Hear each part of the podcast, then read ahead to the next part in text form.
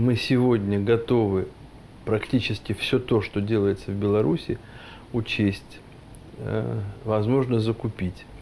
Как в том числе э, пригласить белорусских партнеров, а белорусские партнеры видят запрос российской стороны к формированию новых производственных цепочек. Это вот та задача, которую последовательно ставит премьер союзного правительства Михаил Владимирович Мишустин.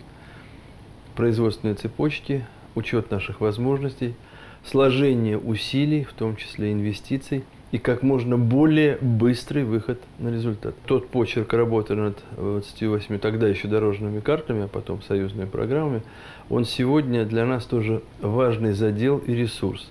Мы научились быстро договариваться. Мы научились реально смотреть на ситуацию и честно в глаза друг другу. Только что состоялось заседание группы высокого уровня Совета министров союзного государства.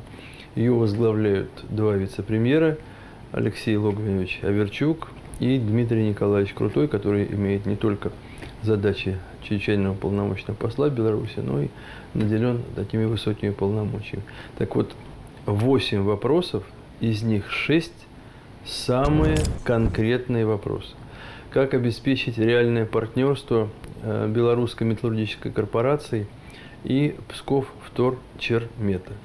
Как обеспечить лицензирование листового стекла, которое производится в России на пространстве предприятий Беларуси. Мы сегодня говорим о том, что операторы сотовой связи совершенно на ином уровне сегодня взаимодействуют. То есть все барьеры и торговые не, войны все, это в прошлом? Нет, нет, нет. Вот давайте так.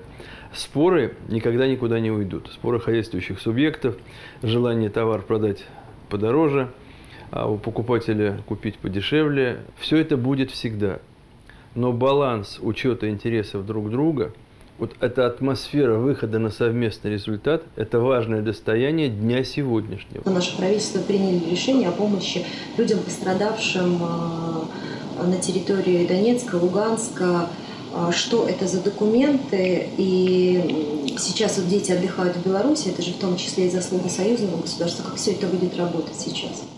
Я прежде всего хочу вернуться к 28 апреля, когда согласованный Владимиром Владимировичем Путиным и подписан Александром Григорьевичем Лукашенко документ, как постановление Высшего Госсовета, вышел в свет, и там определялся этап оказания гуманитарной помощи детям, проживающим в Луганской и Донецкой народных республиках.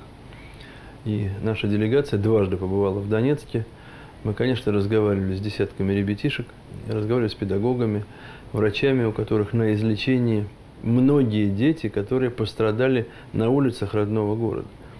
Одну из девочек, у которой очень серьезно поврежден позвоночник, в рамках минно-взрывной травмы мы направили вместе с мамой в центр Турнера под Петербургом. Она успешно прошла операцию. Оставаться вне помощи этим юным гражданам, у которых огромная жизнь впереди, должна быть счастливая, комфортная, подвижная, она уже для них не такая. Было невозможно.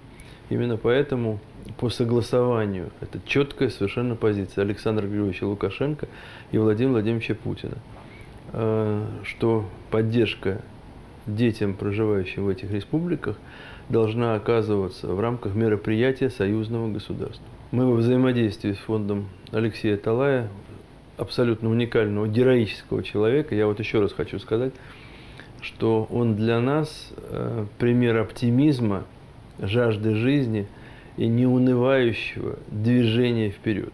Уже 350 ребятишек побывали под Минском. Сейчас 350 находятся, и в ближайшее время еще 350 приедут. А оплату э, этого переезда, питания в дороге, взаимодействие с Э, белорусской чугункой и российскими железными дорогами обеспечивает постоянный комитет на фундаменте средств союзного бюджета.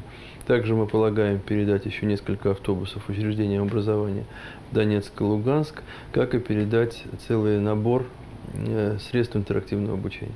Но самое важное, что э, нас поддержали здесь все. Такого быстрого прохождения документов – я, наверное, не помню.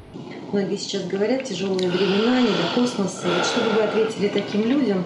И сами ли готовы полететь на Байконур, чтобы проводить в космос белорусского космонавта? Мой брат, который, к сожалению, ушел из жизни, 33 календарных года отдал Байконуру, лейтенанта до генерала, и 11 лет э, он был мэром этого города. Понятно, что Байконур обеспечивал оборонный щит единого Отечества. И, конечно, все белорусы готовы поехать на Байконур, чтобы видеть, как э, российская ракета, наследующая традиции великого Сергея Королева, поднимет на орбиту гражданина Беларуси. Это одно из самых ярких впечатлений в жизни каждого из нас. Когда вы на смотровой площадке видите, как поднимается ракета, вы в 8 километрах от стартового стола, и земля под вашей площадкой ходит ходуном.